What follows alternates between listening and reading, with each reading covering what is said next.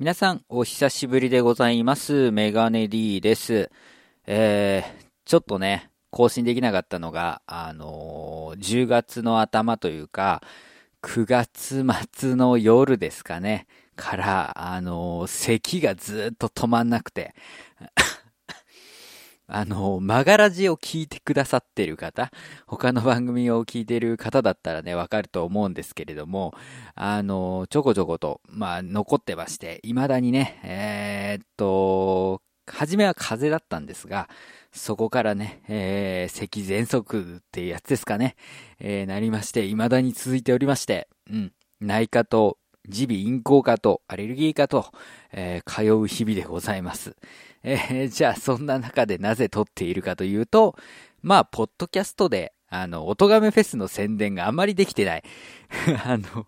明日に迫ってるんだ。音亀フェス配信記念生放送が。ね。そういう状況でございますから、ちょっとですね、今回はあの、告知会をね、撮らせていただきたいなというふうに思っているわけでございます。ね。えー、この後、マガラジの収録が実はあるので、本当に短くなってしまいますが、えー、ちょっとね、えー、まあ、この番組では話してないなっていう話も何個かあったので、えー、いろいろとお話ししていきたいと思います。なんですが、先に告知を全部済ましておくよ。えー、音亀フェス2016パッション、えー、明日かなこれ更新が日付またいでるかもな。えっ、と、11月の5日の7時より配信記念生放送がスタートいたします。えっ、と、まあ、バックステージ裏の放送はもうちょっと先かなまあ、テストも含めてですけど、えー、ぜひともですね、聞いていただきたいと思います。私、メガネ D はですね、一応、スケジュール通りだと、9時10分頃となっておりますけれども、まあ、あのね、全体聞いてくださいよ。あの、初めから聞いていった方が絶対ね、面白いですし、今回はあの、その区切りみたいなね、えー、メインアクトが挟まる関係でですね、まあ複数のヘッドライナーがいるようなフェスの形になっておりましてですね、まあそのまとまり、もちろんそのバラバラに皆さん自分なりのパッションをね、えー、入れたステージを作っておりますけれども、その、まあ、3組、4組、えー、の、このブロックごとのね、色なんかも楽しむと面白いんじゃないかな、なんていうふうに思います。ね、えー、メガネ D、アヤコングさん、デストロイヤーズで、Q さん。というね、えっ、ー、と、3つ目のブロックになりますけどもね、ぜひとも、あの、楽しんでいただきたいと思います。はじめからお願いしますね。えー、そして音楽的なあお話で申しますとですね、私、えー、Q ミュージー、えー、現在の名前はビッグアップフリーというサイトなんですけれども、えー、そこにですね、メガネ D のアーティストページを作りました。で、そこにですね、えー、昨年の音亀フェスで披露させていただいた、えっ、ー、と、君とお酒を飲むの、えー、音源版を上げております。ね、えー、君とお酒を飲む1ですね。えこちらね、え自由にダウンロードが、あと、リスナー会員登録が必要なんですけれども、まあ、会員登録していただくと、え自由にダウンロードして、お手持ちのね、スマホなり、携帯音楽プレイヤーなんかで聞くことができますし、で、登録しなくてもですね、あの、ストリーミングでの再生はできますので、えー、ぜひとも、あの、聞いていただきたいなというふうに思っております。告知終了えー、あ、じゃあまだあった。えー、っとですね、先日、水飴横丁という、えー、っと、説明文読ませていただきますと、絵と文を使ってちょっと背伸びがしたい、えー、自称富士山5合目創作チームのですね、えー、っと、作品のボイス担当をさせていただきました。えー、もっと具体的に言うと、まあ、短編のホラー作品のストーリーテラーというかですね、その体験を話す語り部、えー、という役で、え出演させていただいております。えっと、YouTube とニコニコ動画の方で公開されておりますので、そちらもね、ぜひともあの見ていただきたいなと思います。ね、こういうふうに声でいろいろと、まあ、ポッドキャストとか音楽とかやってますけれども、まあ、そういう朗読的なもの、演技が入ったようなものというのは本当に、えー、っと、ね、外部でちゃんとやらせていただくっていうのは初めてですので、まあ、メガネ D、どんなもんかなっていうのでね、ちょっと見ていただけたらなというふうに思っております。まあ、すべての、えー、っと、告知事項はですね、リンクを貼っておこうと思いますので、ぜひともよろしくお願いいたします。まあ、特に直近のね、音ガメフェス2016パッションよろしくお願いいたします。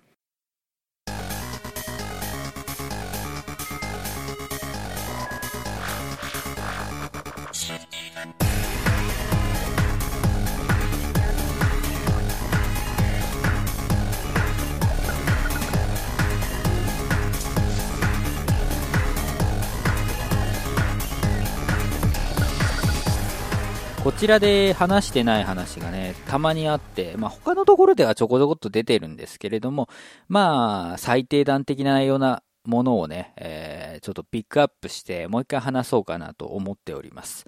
えっ、と、これはね、ずいぶん前になっちゃうんですけど、初夏か真夏ぐらいの時期ですかね、あの、自転車でですね、ちょっと遠出しまして買い物に行ったんですよ。で、えー、駐輪場に自転車を止めてですね、まあ、鍵を閉めてで荷物を持ってさあ、店の中に入ろうというふうに思ったんですけれども、パッて横を見るとですね、まあ、同じく駐輪場に止めてある自転車なんですけれども、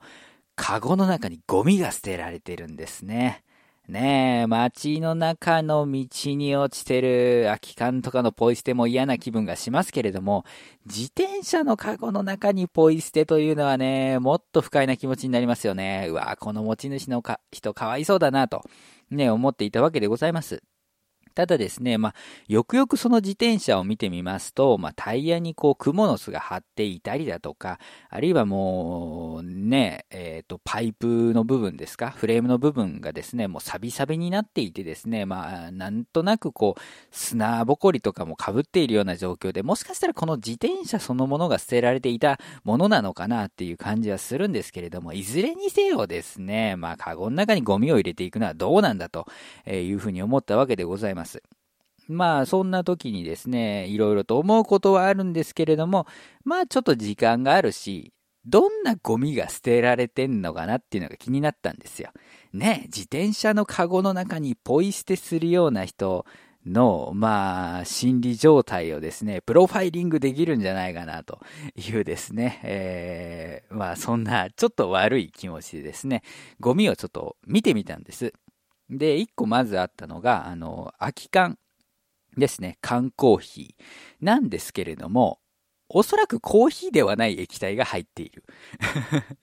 飴なのかな？ちょっと怖いですよね。なんかね、いろいろ繁殖してそうでね。で、まあその缶コーヒーが中の液がこぼれないように立てた状態で捨てられているんですね。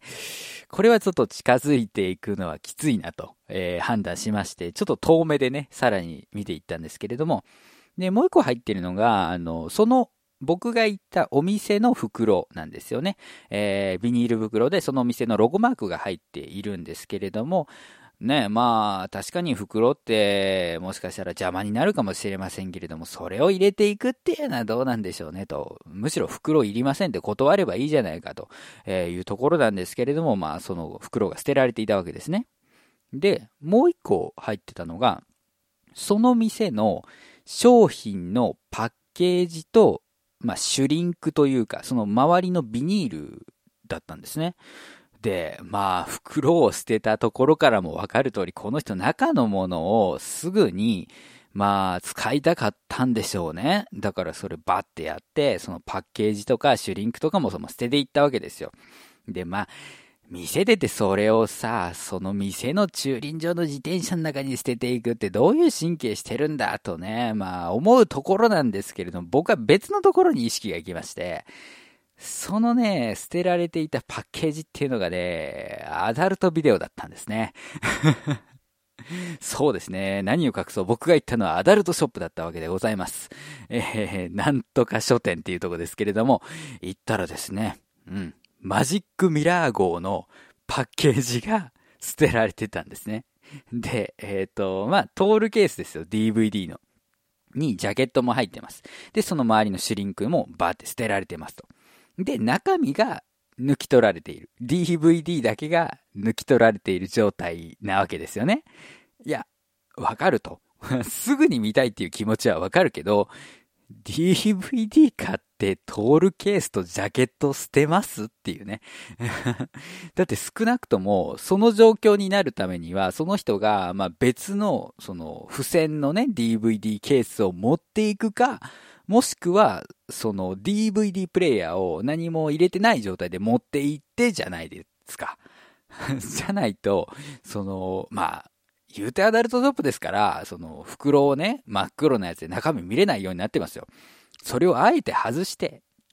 あろうことかシュリンクと、そのケースとジャケットを捨ててまで中身の DVD が見たい状況って、すごいなと思って。まあ確かにね、袋は断れないよ、アダルト DVD だったら。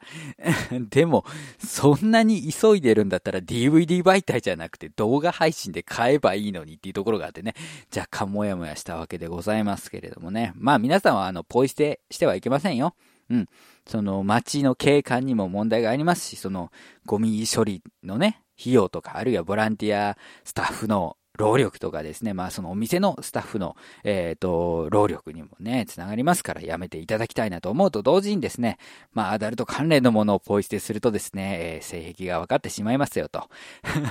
マジックミラー号の素人ものが好きなのかっていうのがね、僕にはバレてしまいましたから、えー、気をつけていただきたいなと思うわけでございます。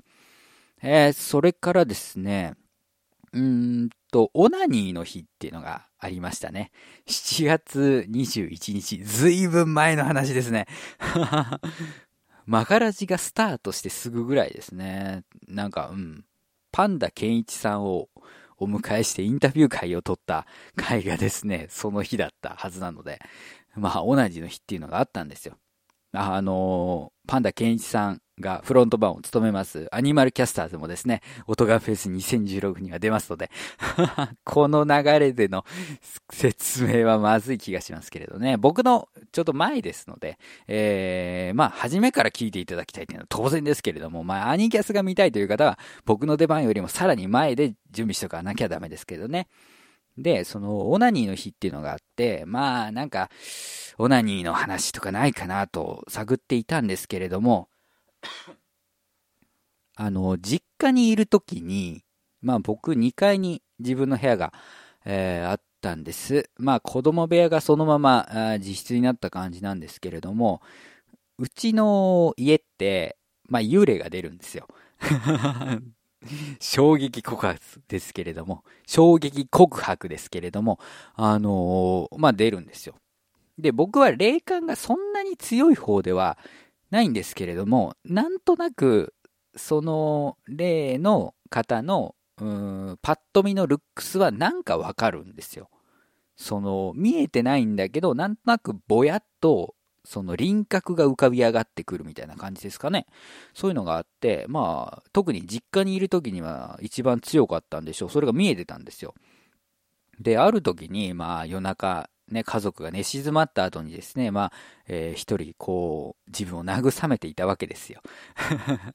ね。で、出して、えー、賢者タイムに入って、その、ふうと、一息ついたところでですね、視線を感じるわけですね。親、これは親が起きてきたかなと。やばいなと思って、こう、ゆっくりね、そういう時は焦っちゃダメです。こう、ゆっくりこう、パッとね、ティッシュを使って拭ってですね、えー、パンツズボンを上げて、まあ入り口の方を振り返るわけですよ。でもいないんですね、親は。あれと思って、まあ向き直ってパソコンのね、シャットダウンなんかをしてたんですけど、やっぱり視線を感じるなと思って、もう一回入り口の方を見てみたんですね。えー、するとそこにですね、まあ初老のジェントルマンがいたんですね。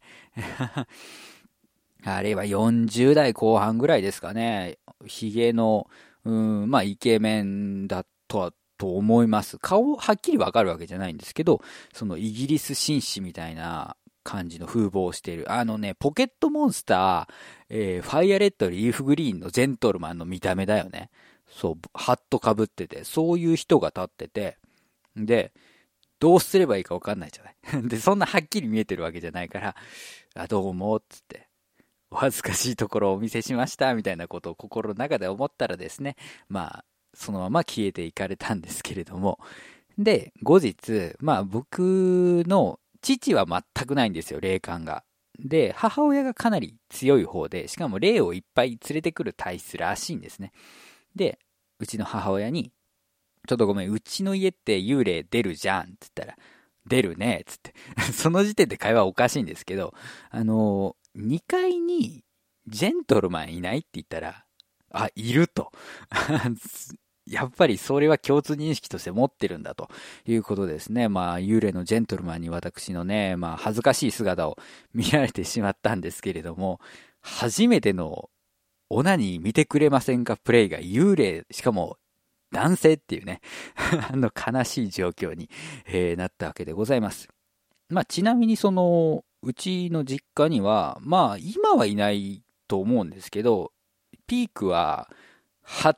人くらいいたらしくて、あの、そのジェントルマン以外にもなんかちっちゃい女の子とかいたんですけれども、まあ幽霊とはいえちっちゃな女の子じゃなくてよかったなと思いましたね。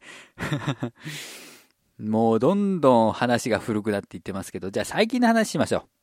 う。ね、えっ、ー、と、AV オープン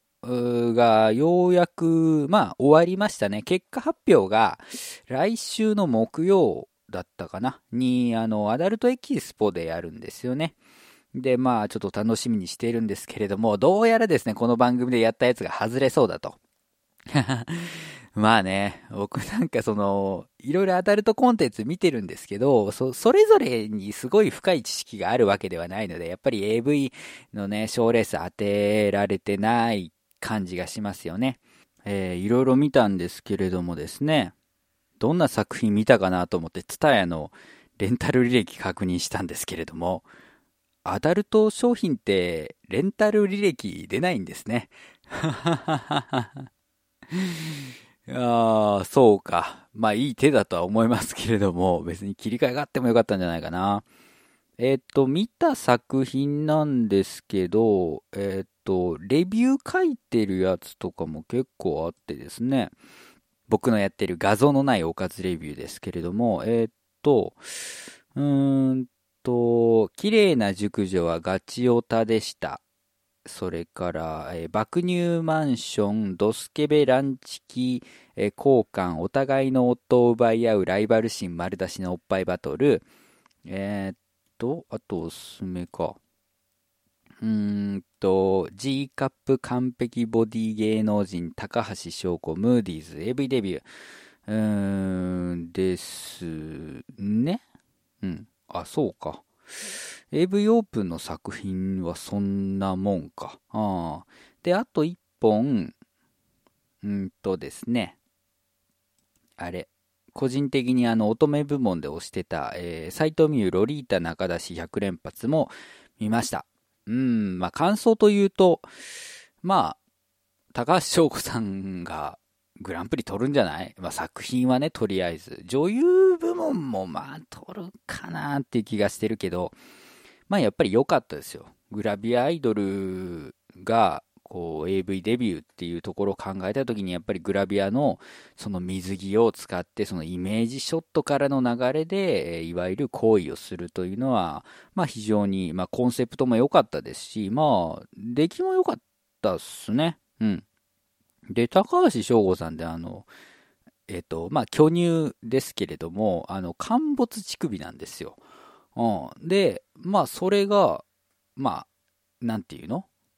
好みな人は好みじゃない。あの、AV 女優っていうと、そういうちょっと癖のある身体的特徴っていうのが武器になるので、えっ、ー、と、陥没乳首というのが非常に、うんと、よく作用しているんじゃないかなと思います。まあ、まあ、間違いなく通るでしょう。で、おすすめしてたその、斎藤美優さんの作品なんですけど、ちょっとね、あの、サンプルは見てても良かったんですけど、全体として見るとちょっと陰湿というか、若干不快感が募るかなっていうところがあって、まあ見てて若干かわいそうになる部分はありますよね。あの、斎藤美優さん SNS とかブログとかやってるんで、まあそういういやいややったとかじゃないっていうのは分かっているんですけれども、まあそれにしてもなんか、見せ方的にね、悪かったかなっていうところはあって、うん。あの、不快になってしまう AV っていうのはたまにあるんですよ。あの、ファン感謝祭のレイプものとかね。あまあ、それは演出としてはまあ、うん、まあまあ、僕は許してるんだけど、あの、バスツアーで、その女優さんがファンを裏切ったような演出をして、それにブチギレたファンが、えー、集団レイプみたいな作品は、ちょっと性格悪すぎるんじゃないかなとか、あと、まあ、監督自身が出てきて、その AV 作品の撮影っていうのをメタ的に見た、なんか、うん、調教者みたいなやつとかは、ちょっとどうなのっていうのすげえあるんですけど、その流れに入っちゃいましたね、この作品も。あと、男優さんでね、肌が汚いやつがいるんだな。あの、なんかね、後ろ姿でね、赤いあざがめっちゃある人がいるの。気になるね。そういう点でね、ちょっと惜しかったですけれども、まあ、斎藤美優さんは可愛いね。うん。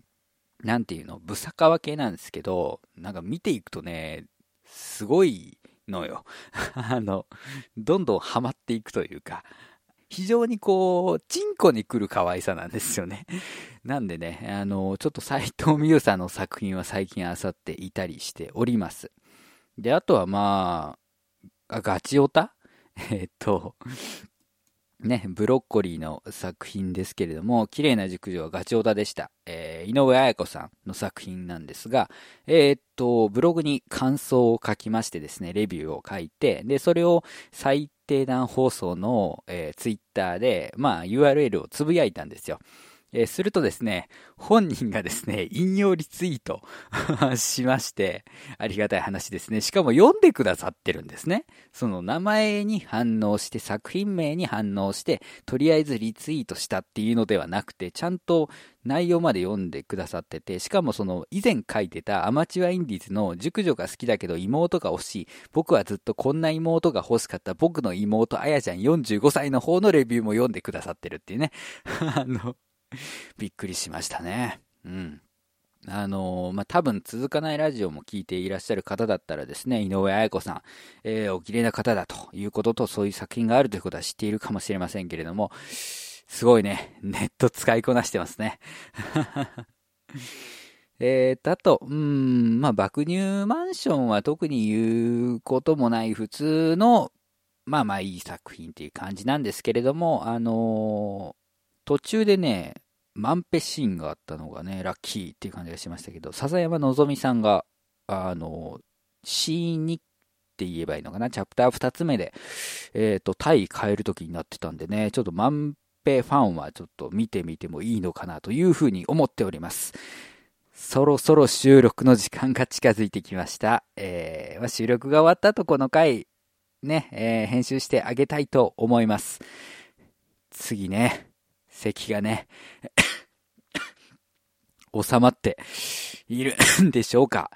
お聞き苦しいところもあったかもしれませんけれども、とりあえず明日、おとがめフェス、皆さん盛り上がっていきましょう。僕、バックステージ裏で話せるのかな？頑張ります。それではお相手はメカネ D でございました。マガラジ、それから僕の、えー、ミュージにあげてる楽曲もよろしくお願いいたします。ジャンルもスタイルも年齢も距離も超えて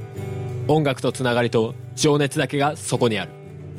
バーチャルミュージックフェス音ガメフェス2016パッション。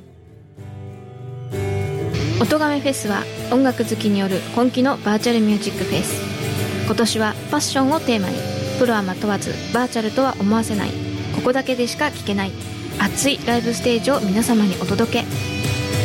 今年の出演アーティスト。川崎イエローレプ。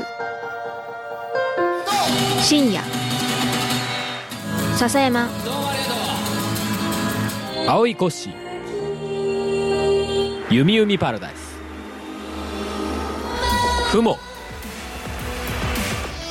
アニマルキャスターズ。メガネ D アヤコング。デストロイヤーズ Q from 3発注シグマ。新崎。人の子。楽しんでください。DY 春。11月5日夜7時からは特設サイトにて行われる配信開始記念生放送を聞いて「ハッシュタグシャープ音ガメフェス」でつぶやいて盛り上がろう合言葉はパッション。音ガンフェス2016パッション。